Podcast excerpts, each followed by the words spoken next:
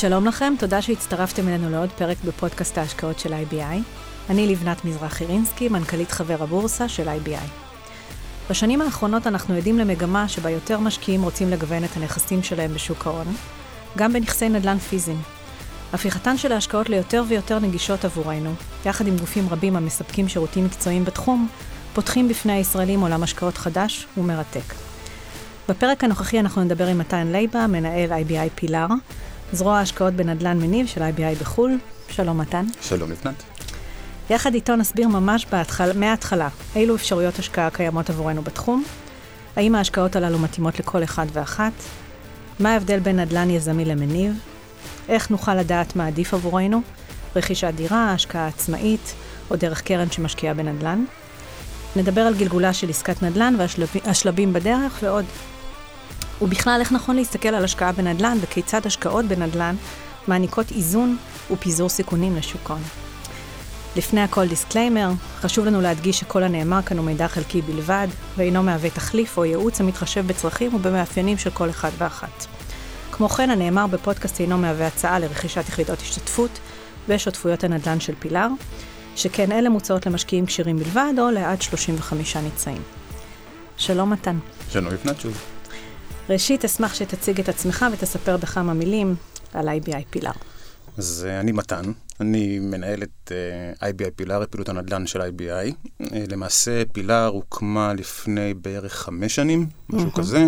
ותיקה. Uh, ותיקה. ממש. חלק ממה, מכל הפעילות האלטרנטיבית של בית ההשקעות. אני 13 שנה ב-IBI. מרשים. צמחתי בחברה לניהול תיקים, באמבן, בחברה לניהול השקעות. ובאמת בשנים האחרונות, לפני שהקמנו את פילאר, ניהלתי עבור הלקוחות המוסדיים, קופות גמל, קרנות השתלמות שה-IBI מנהלת, ניהלתי עבורם את, את התיק האלטרנטיבי, מה שנקרא, כל מה שהוא לא ניירות ערך שכירים בשוק ההון. כן. ובכלל זה גם השקעות נדל"ן. נדבק בי החיידק של הנדל"ן, mm-hmm. ולמעשה לפני בערך חמש שנים חשבנו, רגע, אנחנו עושים עבודה לא רעה בכלל עבור הלקוחות המוסדיים. למה שלא נעשה אותו דבר בדיוק גם עבור משקיעים פרטיים? למעשה, במסגרת העבודה שלי, אה, היו מגיעות אליי כל מיני פניות מלקוחות פרטיים, שלמישהו הציעו השקעת נדל"ן בספרד, למישהו אחר הציעו השקעת נדל"ן ב... קייב גם, והרבה מאוד מקומות אחרים. היום, היום כנראה פחות היום בקייב, כנראה אבל... פחות, בדיוק. די, זה היה רלוונטי, בדיוק, וגילינו בעצם שני דברים מאוד מאוד משמעותיים. הדבר הראשון שגילינו זה את הביקוש. כן. ישראלים אוהבים נדל"ן. יש שוק. יש שוק, ישראלים אוהבים להשקיע בנדל"ן, אנחנו שנינו עובדים בבית השקעות, וקצת אולי לא politically, politically correct להגיד את זה, אבל ישראלים יעדיפו הרבה פעמים להשקיע בנדל"ן לפני שיבחרו לעשות פעילות בשוק ההון. נכון, זה משהו בתרבות, אני חושבת, נכון, ב-DNA הישראלי. נכון, וזה דרך אגב מאוד מאפיין את ישראל בניגוד למקומות אחרים, נגיד בארצות הברית זה לא ככה. כן. אמריקאים לא אוהבים לקנות נדל"ן באופן כללי. הם גם לא גרים בנדל"ן שהם רוכשים. הם גם לא גרים בנדל"ן, נכון, וזה כבר עוד נדבר על זה עוד רגע. כן. אז, אז זה בצד הביקוש, גילינו שיש ביקוש להשקעות נדל"ן. כן.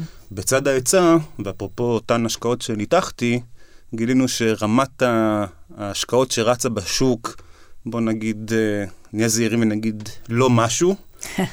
ובתוך הוואקום הזה החלטנו לפעול. החלטנו, הבנו שיש ביקוש מאוד גדול ממשקיעים, יש רמת היצע, ייצור של השקעות ברמה לא גבוהה מספיק, ה-IBI יודעת ליצור מוצרי השקעה טובים ונכונים בזווית ההסתכלות של הלקוח, כן. של המשקיע, ובתוך הדבר הזה התחלנו לפני חמש שנים, וזאת בעצם פילאר. פילאר בעצם מאפשרת למשקיעים רגילים, נקרא לזה ככה.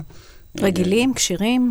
גם וגם. כמו שאמרתי קודם. נכון, עד 35 נמצאים וכשירים. כן. מאפשרת למשקיעים כאלה להשקיע בנדל"ן, מניב, תכף נדבר על זה יותר, כן. כמו שהגדולים משקיעים, כמו שמוסדים משקיעים, בין אם זה מוסדים ישראלים ובין אם זה משקיעים בינלאומיים גדולים. Mm-hmm.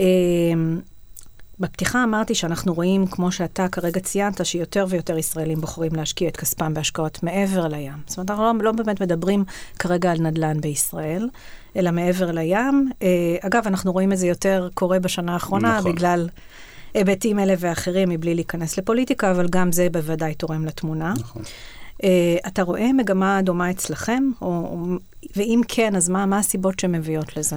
אז ראינו באמת שני, שתי תופעות. בתחילת הדרך ראינו תופעה אחת מאוד מובהקת, וזה לקוחות שבאו אלינו, הריבית הייתה מאוד נמוכה. כבר יש להם את כל מוצרי שוק ההון האפשריים, נקרא לזה, יש קופת גמל, ויש כבר קרן השתלמות, ויש תיקון 190, ו-IRA, וגם יש תיק השקעות במסחר עצמאי והכול, כן. ועכשיו יש עוד סכום כסף, והם מתלבטים האם להכניס אותו לשוק ההון גם אותו, או לעשות משהו אחר, ונדל"ן הייתה אופציה מאוד מאוד טובה עבורם. אז, אז, אז בזמנו וגם היום, ההשקעה בנדל"ן מעבר לים הייתה הגיוון של תיק ההשקעות לאפיקים אחרים, כן. אפרופו השקעות אלטרנטיביות כן. וכיוצא בזה. אז זה מאוד אפיין את השנים הראשונות, ואת השנים היותר אחרונות יש לזה, יש לזה שני מאפיינים. המאפיין הראשון הוא שאנחנו פוגשים יותר ויותר לקוחות, שא', רוצים לעשות משהו אחר. כן. זאת אומרת, רוצים לבוא ושיציעו להם השקעה שהיא לא, אוקיי, בוא תעשה תיק, או בוא נכניס את הכסף לפוליסה, או משהו כזה. כן. זה דבר אחד. ודבר שני, זה ששוק הנדל"ן הבינלאומי מציע הרבה יותר אפשרויות מאשר שוק הנדל"ן המקומי הישראלי. זאת אומרת, אם עכשיו... מבחינה מה, גיאוגרפית, טריטוריאלית, או מב... גיוון של סוגי הנדל"ן? גיוון של סוגי נכסים. זאת אוקיי. אומרת, אם למשקיע ממוצע, נקרא לזה עכשיו, הוא רוצה השקעת נדל"ן, בישראל בגדול הוא די מוגבל לדירה להשקעה. כן. או במקרה הכי טוב לחנות, כן. או משהו כזה. Mm-hmm. זה לא שמישהו יכול עכשיו, בכסף יחסית קטן, לקנות בניין משרדים עם 20 שוכרים, נקרא לזה ככה. כן. אז הפתרון של להשקיע בחו"ל, בסכומים יחסית אה, לא גבוהים מדי, במסגרת מה שאנחנו עושים, אפשר למשקיעים האלה לגוון את תיק השקעות לסוגי נכסים בנדל"ן, שהם לא רק, נקרא לזה דירה להשקעה בעיר כזאת או אחרת בישראל. אה, אה, איך אתה רואה את השינויים המקרו-כלכליים מאז מאי האחרון, שבו הריבית התחילה לעלות, והיום מתכנסת באופן גלובלי סביב חמישה, יש כאלה שיותר אחוזים, גם ישראל, גם אירופה, גם ארצות הברית. איך אתה רואה את זה משפיע על רמת האטרקטיביות של העולם הזה, של נדל"ן מניב באמצעות אה, קרנות אלטרנטיביות? אז אני אחלק את התשובה שלי לשני חלקים, כי נגעת בשתי נקודות. נגעת בריבית ונגעת באטרקטיביות ההשקעה לאור הריבית, נקרא לזה ככה. כן, באופן יחסי לאלטרנטיבות. נכון. אז קודם כל, לעניין הריבית, הריבית משפיעה על כולם, אה, אבל מה שחשוב לזכור, שהריבית משפיעה על כולם, אבל לא באופן שווה. Mm-hmm. זה, זה נוגע לשתי נקודות. א', איך אתה מגיע לעולם החדש הזה של ריבית עולה עם הנכסים שקיימים אצלך. כן. זאת אומרת, האם אתה, ההלוואות, המשכנתאות או ההלוואה שלקחת, האם היא בריבית משתנה, האם היא צמודה. עד האם... כמה התזרים עד... שלך נפגע או מרוויח מהשינויים? נכון, עד כמה אתה יכול בעצם אה, אה, לסחוב, או ההשקעה כן. עדיין, ההשקעה הקיימת עדיין אה, אה, עושה שכל או עובדת, גם אם הריבית הנוכחית שלך בהשקעה, בהשקעה זזה לפה או לשם, האם עדיין הנכס מחזיק את עצמו, נותן תשואה, עובד, הכל בסדר. הזווית השנייה של העידן החדש של הריבית הגבוהה יותר, כן. זה כמה נכסים שחשבת שהם אטרקטיביים, או הם השקעה ראויה, האם הם עדיין ראויים גם בעידן שיש אלטרנטיבה אחרת בשוק. אוקיי. בואו נחזור רגע לתחילת שיחתנו, העולם כן. האלטרנטיבי הזה נולד במקום שריבית הייתה אפס, נכון. וחיפשו תשואה, ושוק ההון היה תנודתי, ועדיין תנודתי במידה מסוימת. ופתאום יש ריבית, אתה תשים כסף בבנק, תקבל ריבית, אה, גבוהה, נמוכה, לא משנה כל אחד וה... והתנאים ש... שלו. והתנאים שלו, בדיוק. אבל ככלל יש ריבית פתאום. אה, יש אלטרנטיבה לאלטרנטיבה. אז האם העסקאות החדשות שאנחנו עושים, הן מפצות, או התשואה בגינם, עולה על ריבית חסרת סיכון, אה, וזה דורש התאמות. כן. אה, זה דורש התאמות, ללכת למקומות יותר, נקרא לזה, בטוחים. אפשר לקרוא לזה ככה. בטוחים או מותאמים סביבה. נכון, זאת אומרת, אם בעבר בשביל להשיג את התשואה היותר גבוהה ואטרקטיבית, היינו צריכים ללכת ל... נקרא לזה שווקים מסדר שני או שלישי, כן. היום אפשר לקבל הרבה יותר תשואה גם ב... ב, ב, ב נקרא לזה בפריים לוקיישנס. בסדר? אוקיי. אה, אז אנחנו לא צריכים ל- ל- לרוץ ולחפש את התשואה במקומות רחוקים, אה, אפשר להגיע, אפשר לראות אותה בנכסים יותר קרובים. כן. אה, אז כל תפיסת הסיכון שלנו השתנתה קצת. זאת אומרת, אנחנו מסתכלים על זה ככה. אה, אנחנו מסתכלים על אה, אה, יותר מיקרו של הנכס עצמו. מהמם. זאת אומרת, אם פעם היה לך רוח גבית נורא נעימה של ריבית אפס וצמיחה, ועולם שבגדול אה, אה, חי על הזרמות כספים מבנקים מרכזיים, ובגדול לא משנה מה קנית, איפה קנית, עשית כסף, פתאום שזה, שהבנקים המרכזיים נותנים ברקס לכלכלה, אתה צריך לדעת האם גם עם הברקס הזה אתה חי בשלום. אז בסוף למימון יש, יש שני, שני, זה נותן לך בעצם שני כלים. הכלי הראשון זה להביא פחות כסף מהבית. בסוף אם אני... ברור. אנשים לוקחים מימון כי הם לא יכולים להביא את כל הכסף מהבית. נכון. אה, לנו אין, טפו טפו טפו, אין בעיה של להביא כסף, אז אם להביא יותר לעסקה, אם היא טובה, אין לנו שום בעיה עם זה. וב', המימון עוזר לך להגביר את התשואה, הוא איזשהו אמפליפייר לתשואה. ברור. אה, המרווח בין התשואה שהעסקה עושה לעומת תשואת המימון, זה בעצם ההגברה של כן. התשואה. כן. ובריביות גבוהות, אתה לא מקבל את ההגברה הזאת. אז... אז אה, אז רגע, אם אני שנייה עוצרת כדי שהמאזינים שלנו יבינו, אז uh, פילר עובדת בצורה כזאת שכל עסקה היא גיוס חדש, היא קרן חדשה. נכון, למעשה אה, אה, פילר היא חברת פרויקטים. למעשה אוקיי. אנחנו אה, עושים פרויקטים, או, או מגייסים אה, פרויקטים, אה, אה, מגייסים משקיעים לפרויקטים של נדל"ן מניב. אה, למעשה לפילר יש שלושה מאפיינים מרכזיים, לא נגענו בזה אז בקצרה. כן. אה, אנחנו מתעסקים אך ורק בנדל"ן מניב, זה נדל"ן שמייצר תשואה מהיום הראשון. התשואה הזאת יכולה להיות אה, נמוכה ועולה, יכולה להיות אה, קבועה, יכולה להיות משתנה, אבל יש תשואה. בסדר? אנחנו לא בונים שום דבר, לא הורסים שום דבר, כן. לא עושים. לא, לא, לא עושים יזמות, אלא קונים נכסים מניבים. זה המאפיין הראשון. המאפיין השני, מניבים או שהופכים אותם לכאלה מניב. באמצעות חברות ניהול? מניבים בצורה כזאת או אחרת, בסופו של דבר, כעסקה? צר, צריך להיות אלמנט של ענווה מהיום הראשון. אוקיי. אוקיי? גם אם הוא קטן או בשוליים או, או, או צומח לאורך זמן, כן. האלמנט של הענווה חייב להיות ביום הראשון. אוקיי. בסוף אנחנו מחפשים תשואה. מהמם. אנחנו לא מחפשים אה, לקנות משהו שייתן לנו ערך עוד, נקרא לזה, עשר שנים מהיום. אנחנו מחפשים את התשואה. זה העיקרון הראשון. העיקרון השני שלנו, אה, אני לא איש נדל"ן. אני מנהל השקעות בנדל"ן, אוקיי? בגלל אוקיי. זה, אה, אה, כל, אה, בכל השקעה שאנחנו עושים, תמיד אנחנו חוברים לגוף נדל"ני מקצועי, שבעצם הוא, מה שנקרא boots on the ground, הוא מנהל את הנדל"ן בפועל בשטח, הוא מטפל בדיירים, מחדש חוזים, מטפל בתקלות, פה נשבר, שם נשבר, שם מישהו מתלונן, כל הדברים האלה. יש לנו כן. תמיד גוף נדל"ני שאנחנו עובדים איתו. דרך אגב, זו התמחות מאוד מאוד מאוד קשה. חד משמעית, אתה גם אה, ספציפית. פוגע ביבשות שונות, אז בכל יבשת אה, זה נכון מתנהל אחרת. מאוד. ואז אנחנו בארצות הברית עובדים הרבה עם אלקטר נדל"ן, כן. ובגרמניה עם ריאליטי גרמניה. זאת אומרת, חברות אה, באמת מהשורה נכון, הראשונה. מהשורה הראשונה, שמתמחות בניהול hands on של סוגי נכסים בגיאוגרפיה שאנחנו עובדים בהם. אם אני לשנייה קוטעת אותך ומחברת את זה לתחילת דבריך, אז השוק היה בזמנו, אה, יצר פתרונות שהם, איך אמרת? לא משהו.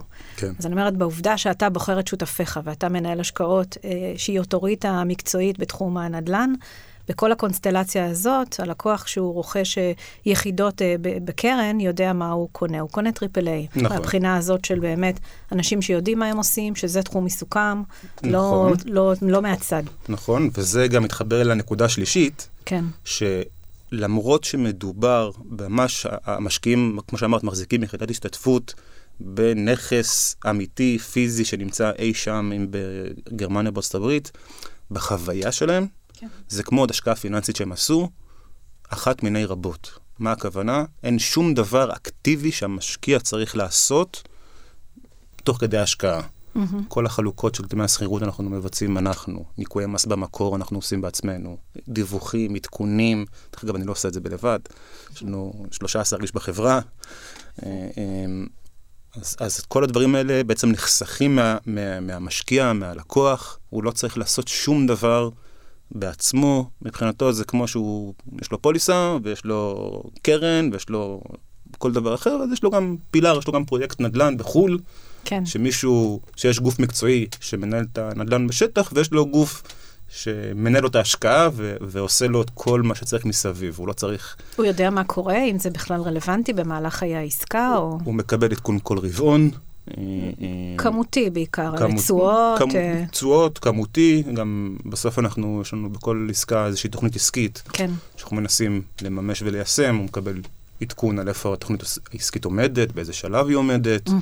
אם היא מעל הצפי, מתחת לצפי, בצפי, כל הדברים האלה. זאת אומרת, יש גם תוקף לעסקה, בסופו של דבר אתה יכול להגיד, תוך חמש שנים, שבע שנים, עשר שנים, נכון. אני מממש, אני נכון, יוצא, נכון. כשהגעתי ליעדים שלי, ו... נכון, לרוב, לרוב העסקאות שלנו הן בסדר גודל של כחמש שנים, חלק בארבע שנים, חלק בשבע שנים, אבל נקרא לזה השכיח זה חמש שנים. כן, אה, בדרך יש איזושהי תשואה שוטפת שמחולקת רבעונית, והמטרה זה אחרי התקופה המדוברת, למכור, לממש, ברווח בתקווה, אה, לחלק את הרווחים למשקיעים, שזה המדיניות בכל הקרנות של ובכל פילר? בכל הקרנות זאת המדיניות. עובדים על אותו. נכון, נכון. הבנתי. אה, התייחסת לזה אה, ככה בתוך אה, דבריך, אבל אם, אתה, אם אנחנו לוקחים השקעות בנדל"ן בחו"ל לעומת השקעות בשוק ההון, כמובן בנדל"ן על מנת להשוות תפוחים לתפוחים, פחות או יותר. אתה יכול אה, להגיד מה היתרונות הבולטים בהשקעות אלטרנטיביות בנדל"ן? כן. אז למעשה, אה, בואו נתחיל מאיפה שדיברנו על, על המשקיע הטיפוסי, נקרא לו ככה, כן. שעכשיו יש לו את כל מוצרי שוק ההון, והוא מתלבט מה לעשות עם ה-500 אלף שקל שצצו פתאום בוקר בעיר אחד, כן. והוא צריך לעשות איתם משהו שייצר לו תשואה. אז אם נשווה תפוחים לתפוחים, אז הוא רוצה להשקיע בנדל"ן. מהמם. ועכשיו, בוא ניקח את זה עוד צעד אחד קדימה, הוא מתלבט בין אם לקנות חברת נדל"ן בבורסה, או לעשות, אה, לקנות אה, נכס איתנו בארצות הברית. אז כמובן שלכל אחד מה, מה, אה, מאחת מהאפשרויות יש יתרונות וחסרונות שלה, אבל אני אגע ב, בחיסרון מרכזי אחד וביתרון מרכזי אחד. אוקיי. החיסרון המרכזי של השקעות אצלנו, או, או השקעות לא שכירות בכלל, זה היעדר השכירות. בסוף, בין אם אה, אתה רוצה ובין אם לא, ההשקעה היא נעולה. כן. אה, היא נעולה מעצם העובדה שאנחנו אומרים שהיא נעולה, וגם, אתה יודע, השכירות של נכס נדל"ן פיזי היא הרבה יותר אה, נמוכה בסדרי גודל ממניה של חברת נדל"ן בבורסה. נכון. חברת נדל"ן בבורסה, בוקר בערך אחד, החלטת. שלא מתאים לך, קליק נכון. אחד, אתה אחרי זה, בשלום על ישראל, שכחת. משהו אוקיי. שלצערנו אין אפשרות אה, אה, אה, בהשקעות אמור, אה, זה חיסרון שהוא אמור לבוא לידי ביטוי כבר בשלב המכירה. זאת אומרת, נכון. אדם שלא רוצה, לא מוכן, לא יכול להיפרד מכספו מכל סיבה שהיא למשך חמש שנים עד הלוקאפ, נכון. שלא ייכנס לשם. נכון, ודרך אגב, ניסו בעולם כל מיני פתרונות של הסחרה של נכסי נדל"ן Mm. פיזיים, וכל המקרים כמעט זה נכשל. למה? כי כמובן שכולם רוצים את הכסף בדיוק ביום שהכי אפשר. ברור, אז, ברור, אז ברור. אפרופו התקופה שאנחנו נמצאים בה, ויש כתבות נכון. על בלקסטון וקרן הנדל"ן שלה, ושהיא מאפשרת שכירות, זאת אומרת, אה, בתנאים כתוב, אין שום בעיה, תגיד לנו רבעון מראש ותקבל את כספך. נכון. אה, אתה יודע, בפועל- בעולמות הבנקאות קוראים לזה run on the bank, אז זה בדיוק, הכי בדיוק. פחות... אה, אז אם יש חיסרון מרכזי אחד, זה אה, אה, היעדר השכירות. אה, ונגעת בזה בנקודה, אמרת, אז שכל אחד יעשה את הבחירות שלו, אז תמיד הפתרון לדבר הזה זה אלוקציה, או תמהיל, כן. או, או טעמים, נקרא לזה ככה. בסוף, אם יש מישהו שאלה... ההשקעה המיועדת הם, אה, נקרא לזה, 500 אלף שקל הראשונים שלו, שהוא צריך, בין אם הוא צריך את זה לחתונה של הבת עוד אה, שלוש שנים, או ללימודים של הילד, או ל... ל לא יודע, ל, ל, לפנסיה, או כל דבר אחר. כן. אל תשים את אל- זה בנכס שכיר. לא. בנכס לא שכיר, אוקיי? לא משנה כן. מה, בסדר? גם לא ברוב- גם לא בכל הנכסים השכירים, אגב, הייתי בדיוק, שמה את את זה. אפילו היית- מוסיפה ואומרת, גם לא תשים את זה. בשוק ההון, בסדר? כן, כי כן. תמיד זה יפגוש אותך בנקודה הכי... זה, זה, בדיוק, אפשר בדיוק. לקרוא לזה חוק מרפי, ואפשר לקרוא נכון, לזה נכון. התוחלת, נכון ואנחנו. מכירים את זה מפסיכולוגיה של משקיעים, ו- והדברים האלה. אז זה החיסרון המרכזי. היתרון המרכזי זה, אנחנו קוראים לזה כמה אתה קרוב לנכס, בסדר? בוא ניקח חברת נדל"ן ציבורי לדוגמה, שגם נותנת אה, תשואה מאוד טובה, והיא שכירה והכל, והכל נהדר. בסוף ההשפעה של איכות הנכס על ביצועי המניה הם לא מובהקים מספיק. מה הכוונה? הנכסים של החברה יכולים להיות מדהימים, מעולים, הדיירים משלמים, התפוסה מלאה, אין שום בעיות בנכסים, אבל אה, שוק ההון החליט עכשיו שהוא מתממש 30 אחוז. Mm-hmm. אז בין אם הנכסים טובים או לא טובים, אתה תפסיד 30 אחוז. כי, כי, כי, כי כל השוק חוטף, נקרא לזה ככה.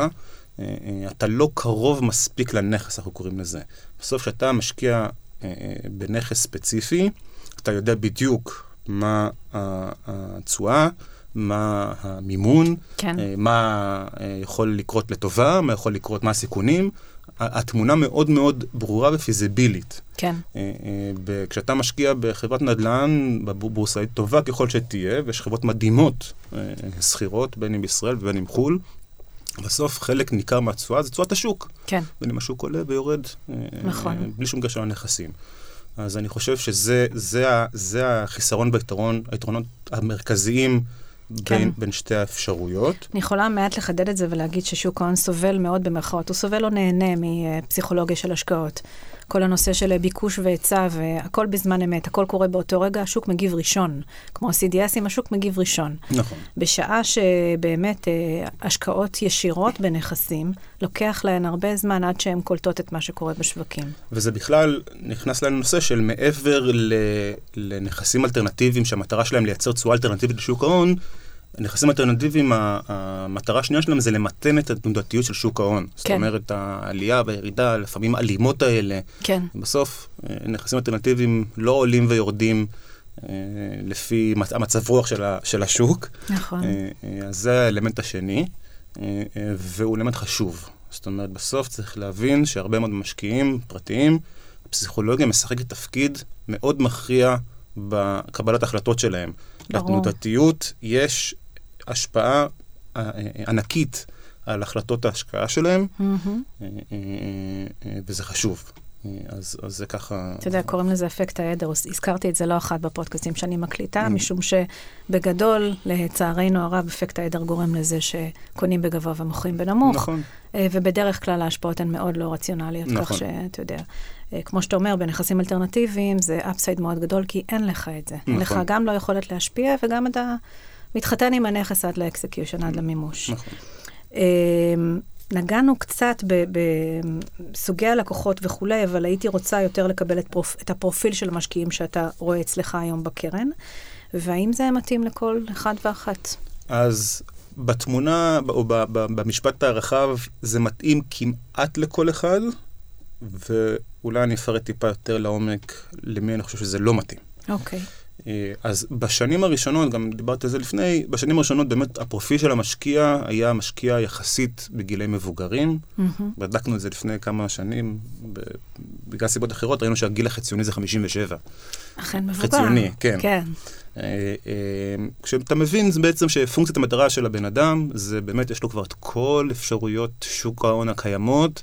יש לו גם דירה בבעלותו שהוא גר בה, הוא גם כבר שילם, סיים לשלם את המשכנתה, ועכשיו כבר קיבל עוד כסף, ובאמת רוצה לא להכניס עוד כסף לשוק ההון, כי לפעמים הוא לא ישן טוב בלילה בגלל התנודתיות, וכי לפעמים כבר כמה אפשר כן. עוד S&P, עוד תל אביב, עוד ועוד ועוד, ועוד, בא לו לגוון, נכון. בדיוק. אה, אה, אז, אז באמת בשנים הראשונות זה כמעט היה המשקיע המוחלט שלנו. זה ממש היה ככה, וגם היינו רואים את זה בכנסים שהיינו עורכים, היינו מבין, היינו רואים את הקהל שמגיע, כן, כן. מבינים שאוקיי, אנחנו... אתה מתקרב לעשור השישי מבחינת הפרופיל. בדיוק, בדיוק. אוקיי. זה השתנה מאוד בשנתיים וחצי, שלוש האחרונות, אה, משתי סיבות מרכזיות. הסיבה הראשונה זה אה, הייטק. כן.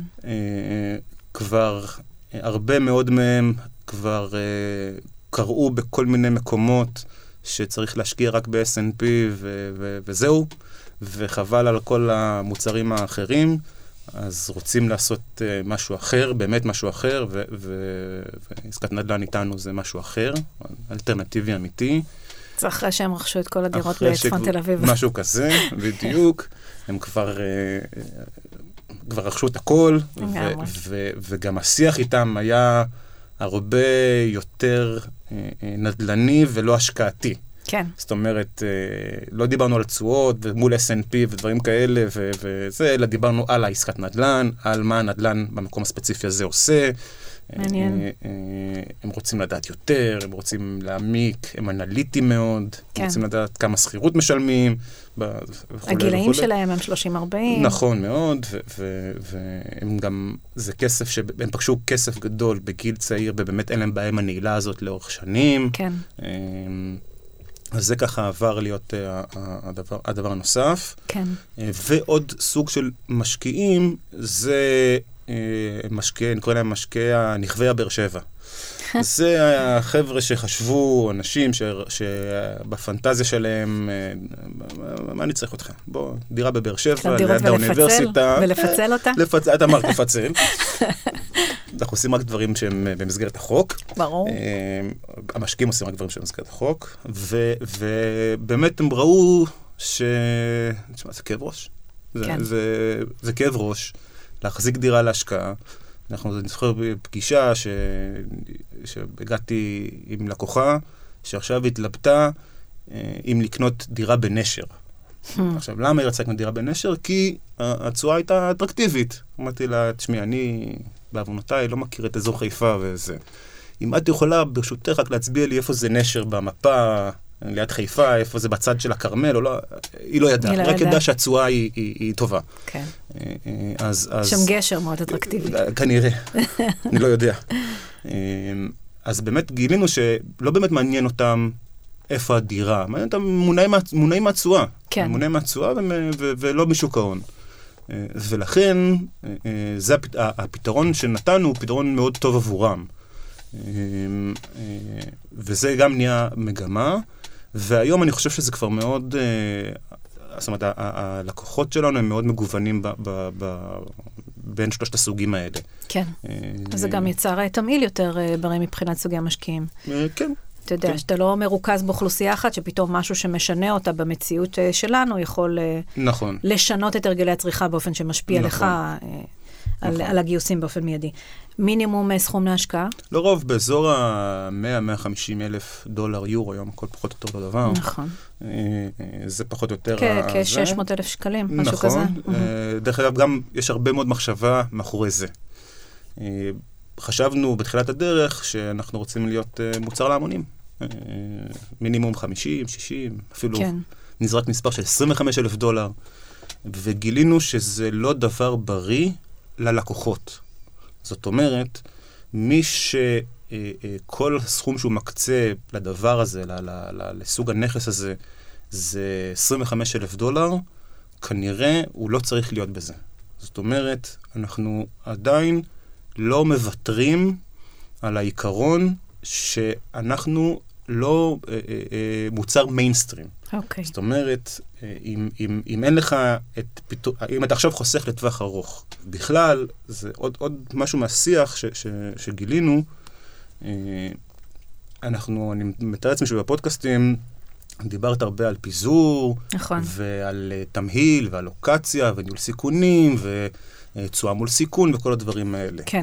יש איזו נטייה לחשוב, אני לא יודע אם זה משהו ישראלי או, או לא יודע מה, שכאילו מתחילים לדבר על השקעות נדל"ן, ובישראל שוכחים את כל חוקי ההשקעות שקיימים על פיזור, על ניהול סיכונים, על כל הדברים האלה. כאילו זה, זה, זה נעלם מהעולם, מהמם. אה, אה, וזה טעות.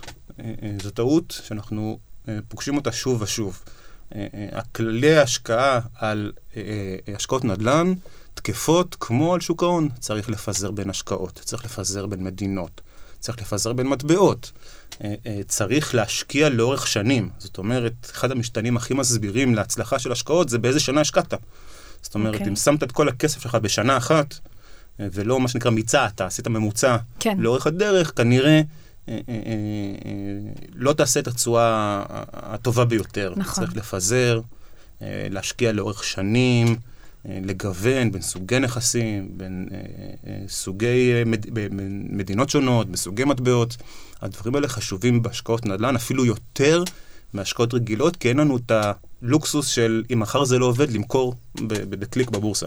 כן. אה, אה, תגיד, מה הסיבה כל, אה, כל קרן היא עסקה בפני עצמה, נכס אחד בפני עצמו, שאתה יודע איך אתה נכנס, איך אתה יוצא, אתה מנהל אותו מול חברת ניהול באותה מדינה. יחסית לקרנות שיש בתוכן נכסים רבים ושונים, שאומנם, כמו שהזכרת קודם, הלקוח הקצה פחות קרוב לנכס בסופו של דבר, אבל כן, בילטין בתוך הקרן, הוא יכול ליהנות מפיזור וניהול סיכונים קצת יותר... אה, אז זו שאלה מצוינת. אה, באמת, לאורך הדרך פנו אלינו גופי ענק, אה, בעיקר מחו"ל דרך אגב, כן. בלהציע access לקרן עצמה. זאת אומרת. אה, לא להשקיע בנכס ספציפי, אלא לעשות איזשהו מכשיר השקעה שמאפשר פיזור בין מספר סוגי נכסים של אותו מנהל, נקרא לזה ככה. אוקיי. אה, לצורך העניין, fund of funds כזה? זאת אומרת סוג ש- של feeder לקרנות, feeder. זה מה שנקרא feeder לקרנות, כן. זה, זה גם רץ בשוק הרבה, ובדקנו את זה לעומק, כן. והחלטנו שזה לא דבר נכון ללקוח, ואני אסביר למה. אולי נסביר רגע מהכובע של קרנות גידור, כי הרבה יותר קל אולי להבין את זה. נניח שאני השקעתי בקרן גידור חצי מיליון שקל. אה, ובסוף, אה, בעצם מה שאמרתי, נתתי מנדט למנהל הקרן לקנות לי מניות, לקנות בקרן מניות, ככל העולה על רוחו, בסכום ההשקעה. כן.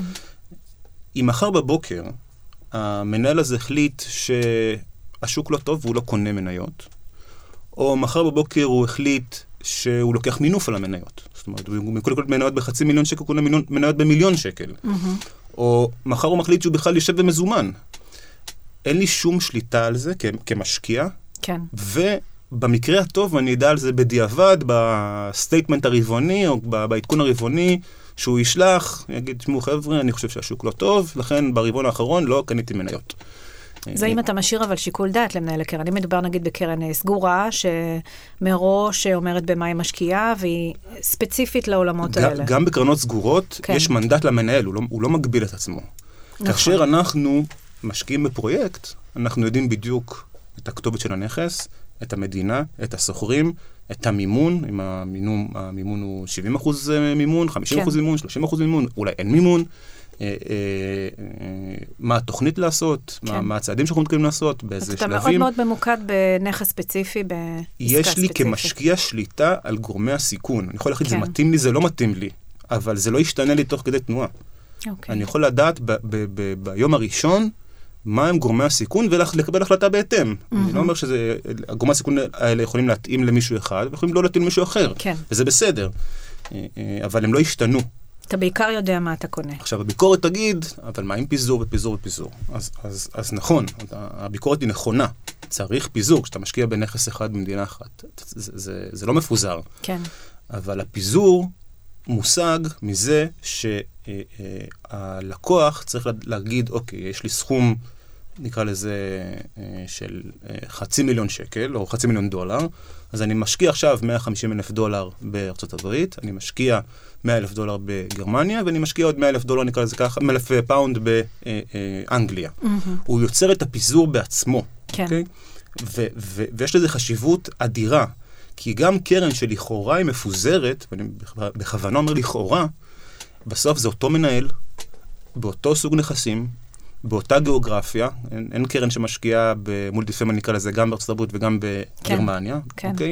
לכן הפיזור אמנם הוא מגוון של נכסים, אבל הסיכון הסיסטמטי הוא בגדול קיים באותה מידה גם אם היית משקיע ב- ב- בנכס אחד. לכן, אה, אני חושב ש- שהפידרים לקרנות, גם אם מושג בהם פיזור מסוים ברמת הנכסים, זה לא פיזור אה, אה, מספיק נכון, ופיזור צריך להשיג באלוקציה פרטנית. אה, אני אשמח אם תיכנס קצת לעומק למה שנקרא הצצה לאיך נראית אה, עסקה. זאת אומרת, מאוד מעניין איך אתם בוחרים, החל מהשלבים האלה של בחירת הנכס אה, ועד לרגע השלמת העסקה, ותוך כדי, כמובן, בחירת השותפים שלך, שזה אחד הדברים המהותיים, מן הסתם, בעסקאות מהסוג הזה, ושלב הניהול עד, ל, עד למימוש. אוקיי, אז, אז אה, אני מנהל השקעות. כן. אני לא איש נדל"ן.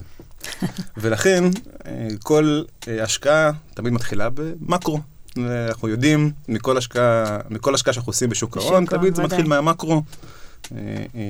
תחזית עתידית לאיך יראה השוק. איך יראה המדינה הזאת, נקרא לזה ככה, כן. ושוק הנדל"ן שלה כחלק מזה.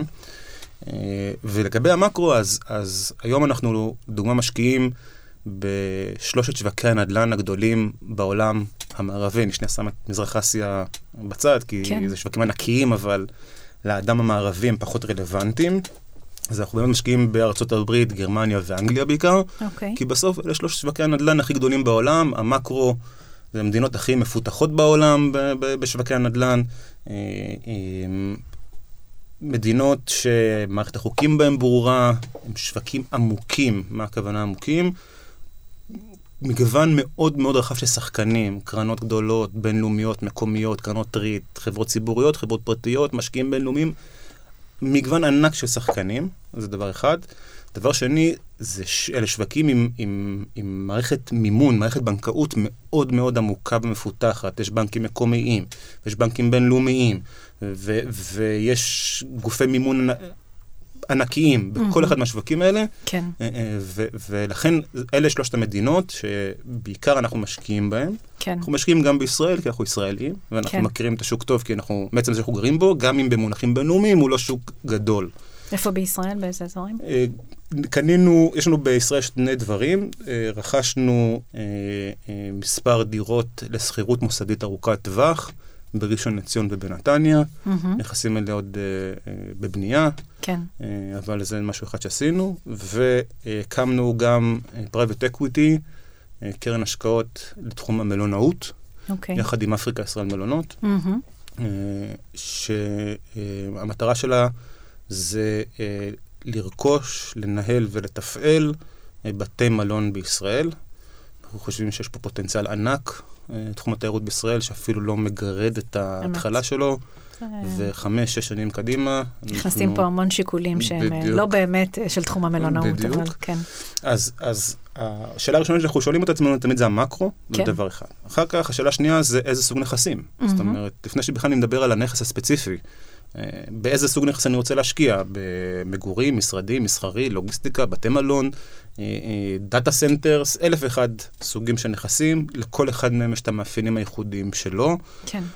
שמה שמאחד ביניהם זה שכולם מניבים, נכון? כולם מניבים, אני, הכל כן, נדל"ן כן. מניב תמיד, כל הזמן. Mm-hmm. אני, את מבינה את העומק ש, שאנשים אומרים, אוקיי, נדל"ן מניב, אבל, אבל יש בזה, מאחורי זה המון המון ודאי. החלטות שצריך לקבל. ודאי. אז בהקשר הזה, לדוגמה, אנחנו מאוד... השקענו הרבה מאוד בארצות הברית במגורים להשכרה. כן. גם נכסי multi family וגם אה, SFRs וגם single family rentals.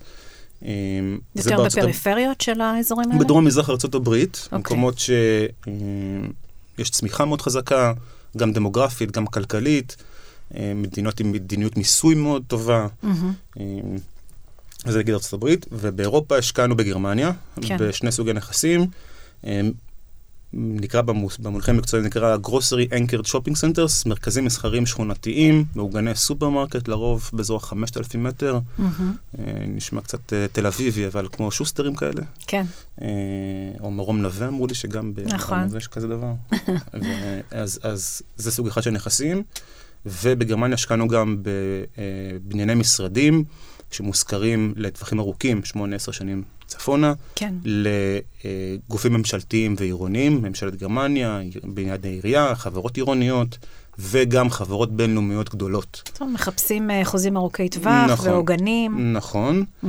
עכשיו, תשאל, תשאלי למה לא השקענו במגורים בגרמניה, אז, אז בגלל שזו החלטת השקעה אמיתית. זאת אומרת, אה, אה, החוקים בגרמניה להגנת הדייר, אנחנו מכירים את זה בעיקר מכל כן. מיני הסתבכויות של אנשים בברלין. כן.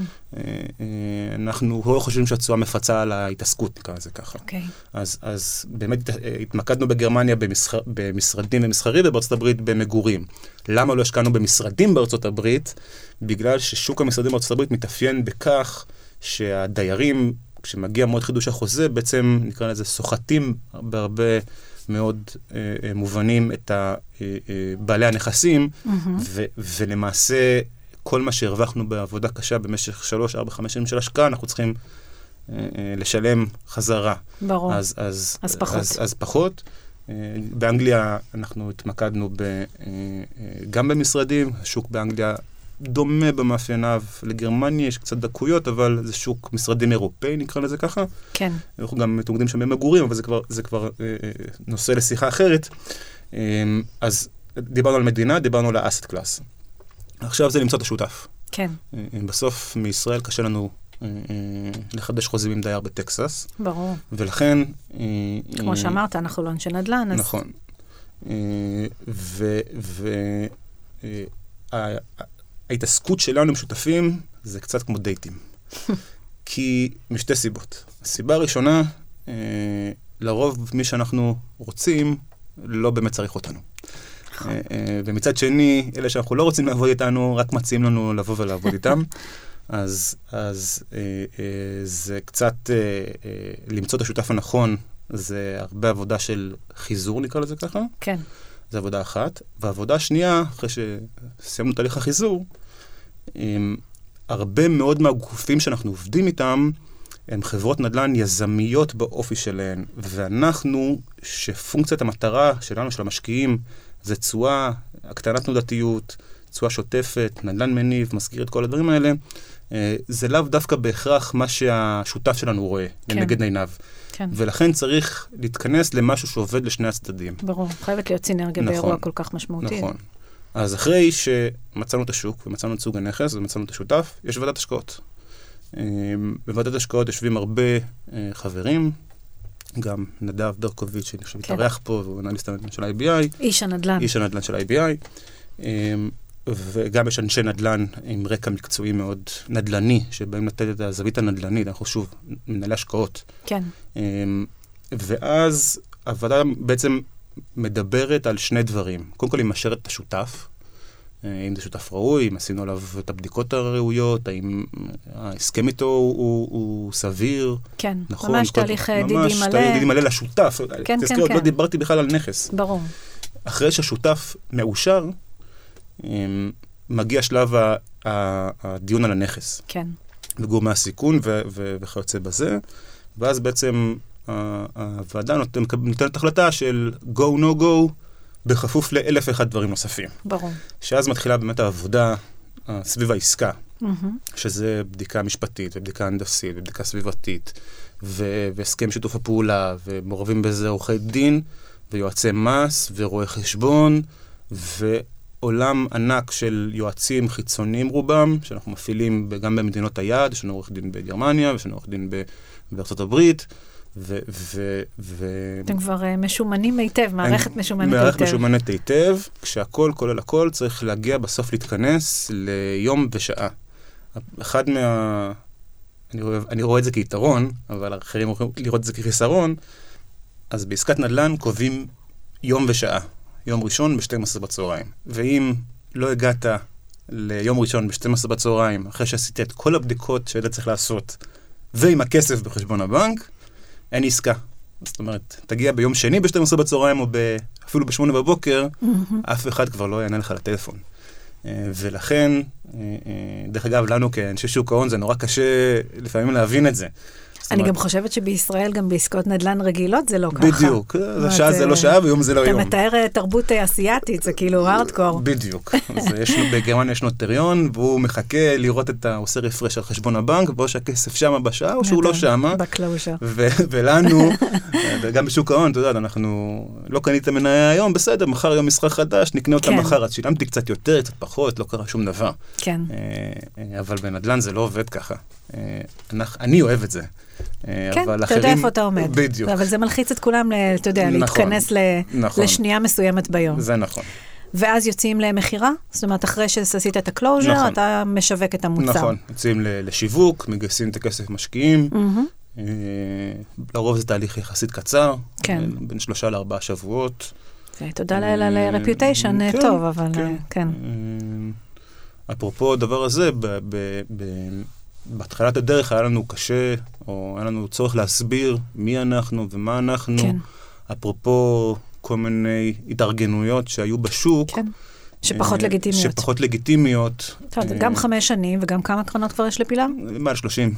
שזה מדהים, זה מספר כן, מדהים. כן, אז אתה כבר לא צריך להסביר מי אתה ומה אתה, ומן הסתם. יש, יש משקיע חוזר, אותו אחד שאמרת, 150 אלף, 150 אלף. נכון, והרבה מאוד מהמשקיעים שאנחנו פוגשים היום, או הרבה מאוד משקיעים שנכנסים לעסקאות, אה, אנחנו, הם איתנו בעסקה שנייה ואפילו שלישית. כן, וגם גם זה מה- שיצא רוצה להיכנס שוב, בדיוק. אם ראה כי טוב. בדיוק.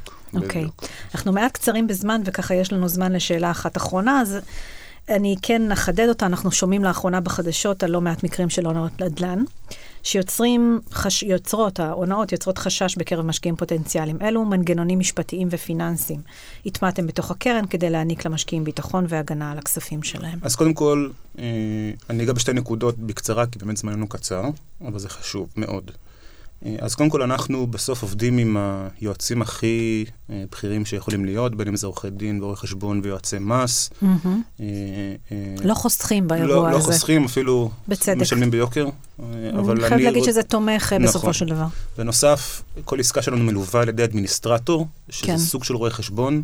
בסוף, לי אין, אני לא יכול לגעת בכספים של ההשקעה, של המשקיעים. נאמן, נאמן לקרן נאמן, הכוונה? נכון. מהמם, אוקיי. אה, אה, אה, הוא עוקב אחרי ההוצאות, הוא נותן statement ללקוח אחת לרבעון, אני יכול להגיד שהכל טוב, אבל הוא בסוף אומר, אלה המספרים, זה מה שהנכס עשה. יש לנו דוחות כספיים מבוקרים, אחת לשנה, כמו חברה ציבורית לכל דבר ועניין, ואני חושב שבסוף עוד דבר, זה reputation. כן. בסוף, כשאתה עושה עסקה עם IBI, חברה ציבורית, ואם זה אלקטרון נדל"ן או ריאליטי, גופים מאוד גדולים, אה, אה, לגבי ה- ה- ה- היושרה, כן. כנראה שאין ספק. אני כן רוצה לגעת בזה בנקודה על הדברים שרצים היום בשוק. כן. אה, בלי להיכנס לגופו של דבר, לא חסר בגלל כל הכתבות בעיתון, ברור. אבל כן אני רוצה לתת אולי שני תמרורי אזהרה כן. שמשמעותיים הדבר הזה. דבר ראשון, זה כל מיני מונחים שצריך להתרחק מהם כמו מאש. תשואה מובטחת. בהשקעות אין שום דבר כזה, תשואה מובטחת, מהמם. בסדר? אה, בין אם היא גבוהה או נמוכה או כל דבר אחר. אה, אה, כשאתם יושבים מול, נקרא לזה מישהו, והוא אומר, זה, יש לך תשואה מובטחת של לא יודע מה, זה הזמן לקום וללכת. אין דבר כזה בעולם ההשקעות, תשואה מובטחת, גם אג"ח של בנק או פיקדון או כל דבר אחר, יש בו רמת סיכון, היא יכולה להיות גבוהה, נמוכה, זה לא משנה. אבל מובטח זה לא מובטח, כי אין שום דבר מובטח. זה דבר ראשון. תמרור אזהרה שני, אה, אה, וגם זה ממה שנקרא, הוראות האלה נכתבו בדם, כן. לגמרי. כשאתם יושבים בפגישה עם אה, אה, גוף השקעות. ואתם לא מבינים מה תפקידו של הבן אדם שיושב מולכם, הוא מה, הוא מתווך, משווק, הוא מנהל ההשקעות, הוא, מנהל, הוא, הוא, הוא השותף, הוא היזם, מה הוא? זה תמרור אזהרה מאוד מאוד מאוד משמעותי. הרבה מאוד מההשקעות שנפלו ב, ב, בישראל, ב, ב, ב, בענף הזה, נבעו מכך שבסוף ישב למעשה מתווך דירות, או מתווך השקעות, מכל סוג שהוא, ויום אחרי אתה מגלה שאתה לבד. ולא מנהל השקעות, ולא שום דבר אחר, ואם יש כן. בעיה זה בעיה שלך, ו- והוא כבר במכירה הבאה, ואם לא זאת שאחריה. בסוף אנחנו מנהלי השקעות שנשארים לאורך כל הדרך. זאת אומרת, מרגע שנכנסת ועד הרגע שההשקעה תמומש בעוד אה, כחמש שנים, אתה איתנו, אנחנו איתך. כן. אה, אה, אני לא, לא הולך לשום מקום, לא, אני לא מתווך, אני לא סוחר בנדל"ן, ולא, אני גם לא יזם, אני מנהל השקעות בנדל"ן. כן. אתה אומר את זה בכנות, יודעים נכון, מי אתה בחדר. נכון, יודעים מה, התפקיד שלך בחדר. בדיוק. אה, אה, אז... ותוסיף על זה כמובן את ה-50 שנות של בית השקעות IBI. נכון, אתה מנהל כבר 30 קרנות בחמש שנים האחרונות, זה כבר. פורטפוליו מאוד אה, גדול נכון. ומרשים, והתוצאות מדברות בעד עצמן. נכון, כמו שאמרת נכון. קודם, טפו טפו. נכון. בסדר גמור, מעניין. אה, נעשה איזושהי סגירה. כן. אוקיי, אז בפרק הזה דיברנו על אחד התחומים הבולטים בהשקעות נדל"ן בחו"ל וכיצד ניגשים אליהם. ניסינו תחילה להסביר את הרציונל שבהשקעה בנדל"ן בחו"ל, היתרונות, נגענו בחיסרון ויתרון מובילים, אה, האם הוא מתאים לכל אחד ואחת, איך מאפשר לנו לפזר סיכונים בתיק ההשקעות שלנו, נגענו גם בשאלה האם השקעות אלו עדיין משתלמות בסביבת ריבית גבוהה. אחר כך אה, הסברנו את ההבדל בין נדל"ן יזמי למניב, היתרונות והחסרונות של השקעה עצמאית לעומת קרן נדל"ן, והלכנו שלב שלב בניסיון להסביר בדיוק את השלבים בכל עסקת נדל"ן. זה הזמן להודות לך, מתן. מתן. לייבה, מנהל פילר זרוע השקעות הנדל"ן של IBI, ששיתף אותנו מניסיונו הרב בתחום. הוא סיפר לנו על מנגנון ההשקעות שלה מבוססת הקרן, היתרונות שבאסטרטגיה שפיתחה הקרן, מה מייחד אתכם לעומת גופים אחרים, וכמובן, איך להימנע מהונאות וסימני אזהרה, שמאוד מאוד חשוב שהצבעת על שניים אה, מובילים מתוכם. אה, אז תודה מתן. אנחנו משקיעים הרבה זמן ומחשבה בעריכת הפרקים, התכנים והנושאים. אנחנו מזמינים אתכם ללחוץ עקוב אחר הפודקאסט באפליקציית הפודקאסטים שבה אתם מאזינים, ספוטיפיי, אפל פודקאסט וגוגל פודקאסט. אחרי שתלחצו עוקב תוכלו ליהנות מהתראות על הפרקים הבאים שלנו שמטרתם להביא לכם עוד ערך בעולמות ההשקעה. תודה רבה ונתראה בפרק הבא. Bye.